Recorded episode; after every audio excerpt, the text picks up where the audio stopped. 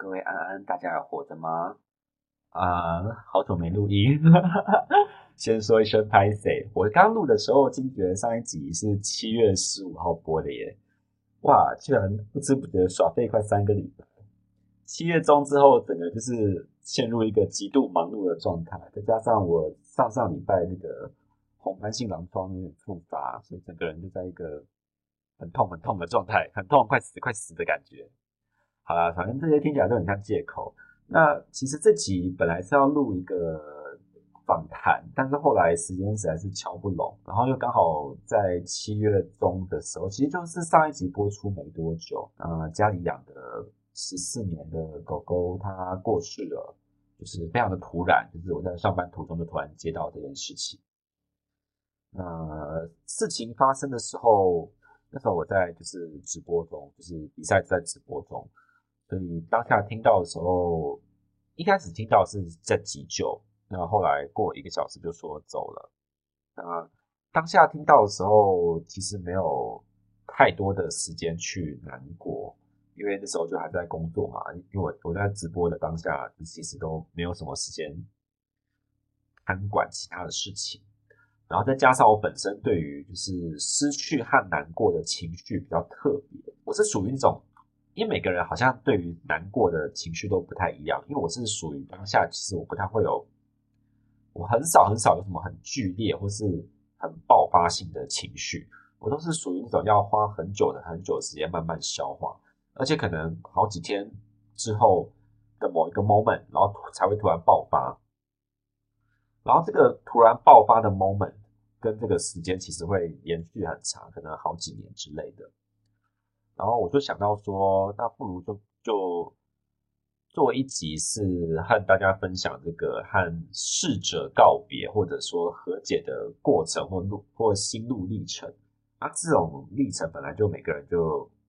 应该都不太一样啦。那只是如果有人走不出去的话，也许因为我也不敢说我自己是都走得出去的人，就是我到现在还是有一些人的离开，我没有办法。走出来，但起码我有试图在用一些方法去共存，对，与与之共存，对。那我这边第一个先分享，就是我生命中第一个朋友选选自己选择自行离去的故事，其实就是自杀了，对。那是在之前在热线的一个义工的朋友，然后会认识是因为我们在同一个小组，就热线有很多工作小组，然后我们是同一组。然后也是一起上过就是接线课的培训，然后那时候比较巧合的是，因为我们都念辅大，然后我是念辅大，他念研究所，所以都也都住在辅大附近。然后他这个人就是 我一开始认识他的时候，觉得他有点强。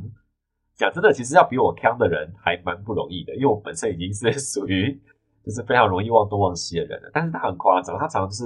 什么忘记带钱，然后忘记带钥匙，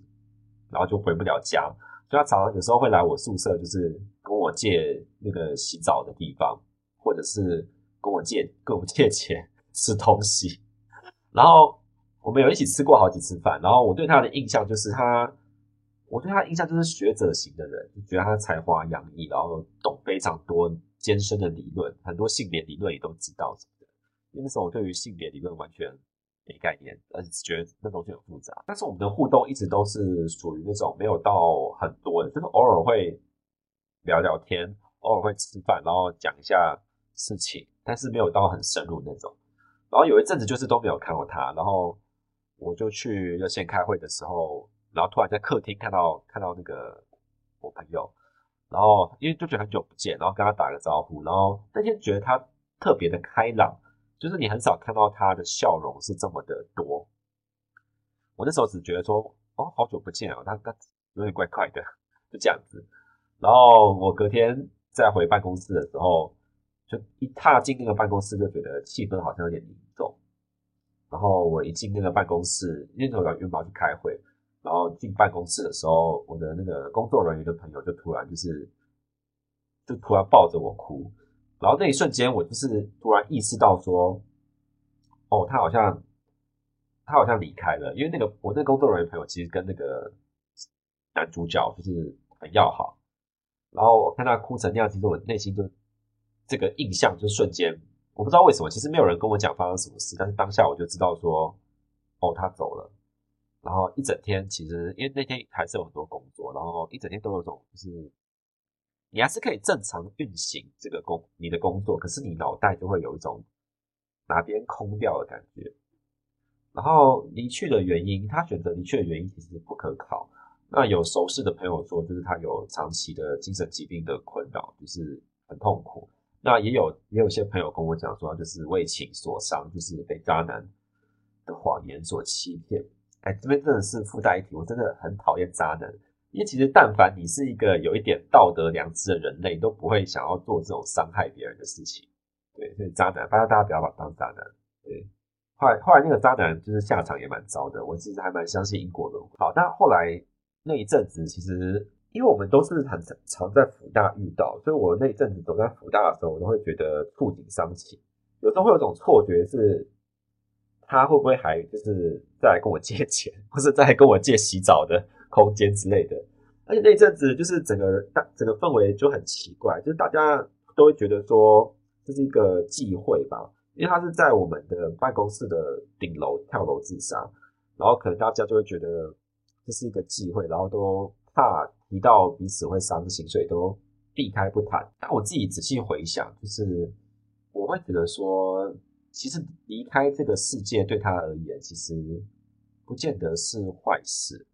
他可能属于这个世界对他而言太痛苦，或是没有再继续留下来的必要，所以才决定离开这个世界。也许他到另外一个世界就会过得比较开心。其实难过大部分都是生者的事情，就是留存活下来的人的事情。也许那个决定离开的人，他并没有觉得很哀伤。那我后来做了一个调整是，因为我不想要一直沉浸在那个空虚或是难过的感觉，因为那也并不一定是他所想要我们留下来的人的事情。因为他，我记得我隔天在知道他离去之后，有看他 Facebook，他 Facebook 其实有一篇，他有离去前有发一篇贴文，是很高兴认识你。然后逗号，然后下下面附了一个连接，是张悬的，呃，那首歌名字我忘记，应该叫做《我想你要走了》。对，是现在每次听这首歌都还是会眼眶泛泪，就是会想到这个朋友，也不止想到他啦，就这首歌一直都还蛮哀伤的。对，反正都是我会逼自己去回想他的。好，或是有趣的地方，例如说，然后因为他是一个很风趣的人，就是讲话就是也有点贱贱靠北靠北的，就是他其实每次他在的地方，虽然他不会是那个主角，spotlight 的主角，可是就偶尔的几句话，你就会觉得这个人真的很有趣。然后之前为了录这集，就是我想说去翻一下他的 FB，到底我我因为我怕讲错他 PO 那首歌，但就是应该是没错啦。然后这就去我就翻他 FB，因为我记得每年生日的时候都还是会看到有朋友就是去他那边留言，但我刚刚就一直找不到，我不知道是不是因为太久还是怎么样，就是可能 Facebook 太久就会把那个账号关掉嘛，我也不晓得，因为我刚刚 Messenger 要搜寻也搜寻不到，然后就突然觉得啊找不到了，所以再也不能看他的看他的 Facebook 怀念他了，就觉得啊好不想忘记他哦，因为我觉得每个。每个朋友的灵魂，我都觉得很珍贵。我我没有觉得谁是可以这么值得这么轻易被忘掉的。虽然他已经就是决定要离开我们，然后无法再留在我们身边一起前进，那好歹也要在这个冲突的人生记得他陪过我们吧。所以我还每年还是会就是会做这个逼自己想念他的这个动作。然后如果说跟朋友谈到他的话，我也就是用自然的方式去谈，所以也不想要呃停下来哀悼之类的，就当做它是一个呃养分吧，或者是背景，就是它还在，只是说我们现在摸不到它而已。这大概是我调试的方法。好，我这集真的录了很多次，因为这段我每次讲我都觉得讲的不是很好，但是我还是要努力的把它录完。那再来要讲这位，可能就是会更有点沉重一点。那我记得我前两集有录那个是初恋，就是还有发现自己是喜欢男生这的过程嘛，就是不是说很印象我最深刻的就是我的初恋嘛。那他在我大五的时候出车祸过世了，然后一样也是得知的时候在工作，对，那时候在好像在某个电玩展工作，然后他的他他离开的原因就跟第一个朋友比较不一样，就是纯粹的意外，然后被酒驾的死人就是违规右转，哎，哦，对对，违规右转撞死的，就是完全没有。任何急救的可能，就是当场死亡。然后那时，因为我其实不是当下立，不算当下立刻接到消息，是好像已经就是他过世了大概两个小时吧，然后才接到他的呃表姐，就是因为他因为我有认识他表姐，就是他就跟我说啊，呃，就他过世了，那发生了意外，你要不要来看看他？就是当下其实。接电话的时候，完全就是你你会觉得世界是突然暂停在那一瞬间，是你只能接受他，就他来的猝不及防，你只能接受他。然后，因为一般人不是会说有那个悲伤五阶段吗？悲五，否认，然后再来什么愤怒，然后讨价还价，然后再来是沮丧跟接受嘛。那我那时候完全是没有否认，然后愤怒有一点啦，就是。气，但不是气那个酒驾酒驾的人，是气，就是你怎么就这么突然的离开？对，然后我就很快的算接受吧，就直接从第一阶段否认、沮丧，然后就直接跳到接受。对，那么因为他对我而言，他是一个，他跟第一个朋友比较不一样的点是，他一直都，呃，我不是说第一个朋友没有，但我的意思说他是个，他是一直有一个很有目标的人。然后因为我。本身就是很会喜欢那种他的人生是有一个目标在前进的那种个性的人，我喜欢他散发出来的那种热力跟动能。那因为他在发生车祸的那个当下是在那时候他在美国当那个演员，就是你知道美你当你知道美国有很多那种就是青少年的迪士尼影集嘛，他就是在其中的一个影集当演员。然后他说，记得那时候他回台湾。就是休息的时候，他还有跟我讲说，就是他希望可以再演更上一层的戏剧之类的。而且因为我们分手后，其实还是有持续在来往。就是回台湾的时候，他回休假回台湾的时候，我们会一起出来玩啊，可能其实都会去蛮多地方，像九份啊、台中、淡水什么的。所以在后来他过世的时候，我去到这些地方，其实我都会内心觉得有点。就你，你有时候走着走着，就算身边就是嘻嘻哈哈，但你还是会有几个 moment，就是突然就是会回想起那个和他一起在逛的时候。那因为我之前有在别的 episode 有讲过嘛，就是他是第一个让我体验到所谓爱的人，也是让我刷新对爱这个词的定义。那刚刚前面讲说，从悲伤五阶段，我从否认就直接跳到接受嘛。但其实我后来发现，好像每个人的悲伤五阶段都不太一样。因为像我，虽然好像在知道了当下就直接就接受了，但其实我很常退回去那个愤怒跟沮丧的阶段。然后，因为在后来人生中遇到很多挫折的时候，我我有个习惯是，如果 听众有人跟我一起睡过觉的话，就知道我的睡姿就是很像一条虾子，就是我会。我会整个人这样蜷缩哦，我很喜欢传那个炸虾的 emoji，它其实就是我本人在睡觉的时候的姿势，就是我会抱着一个东西，然后整个人蜷缩，呈现一个有点像 C 字形的感觉。我我觉得那是一个我最有安全感的姿势。然后他走了之后，我每次人生中遇到什么挫折或者真的很难过的事情的时候，我都会蜷缩像炸虾一样躲在被窝，然后就是开始在那边就是。让自己进入一个很怀念他的情绪，然后我就会在心中一直哭喊说：“就是你为什么要就这么离开？好像我觉得已经这世界上已经没有人会再像你一样那么爱我。”其实这个习惯跟这个频率到最近都偶尔还是有，甚至在几个最近到几个我真的觉得很难，生命中很难撑过去的时候，好几次都冒出来那种，就是很想去。找他之类的，然后这个习惯就是真的持续非常久，到现在偶尔还是有。其实一开始是会蛮严重的，因为我记得在他离开之后的一两年，我都还是会很长，就是蜷缩在被子里蜷缩躲起来，然后内心一直哭喊，然后可能有时候会就是上去阳台，然后看着月亮，然后怀念他，然后就真的很想去吵他。但当然只是想啊，其实我我不会真的做什么事情，只是呃，自从他走了之后，我就会觉得说好像再也没有人会这么爱我。可是后来我我因为一次一次的告诉自己说，虽然他已经走了，那但是我已经被他好好的爱过了。那他这个爱的能量就是在我身上共存。其实这段话也是想要分享给，就是听如果在听的人有任何就是挚爱的人或者亲人离开了之后，你一直很怀念他的话，我觉得怀念这个东西是不可能说不怀念就不怀念的。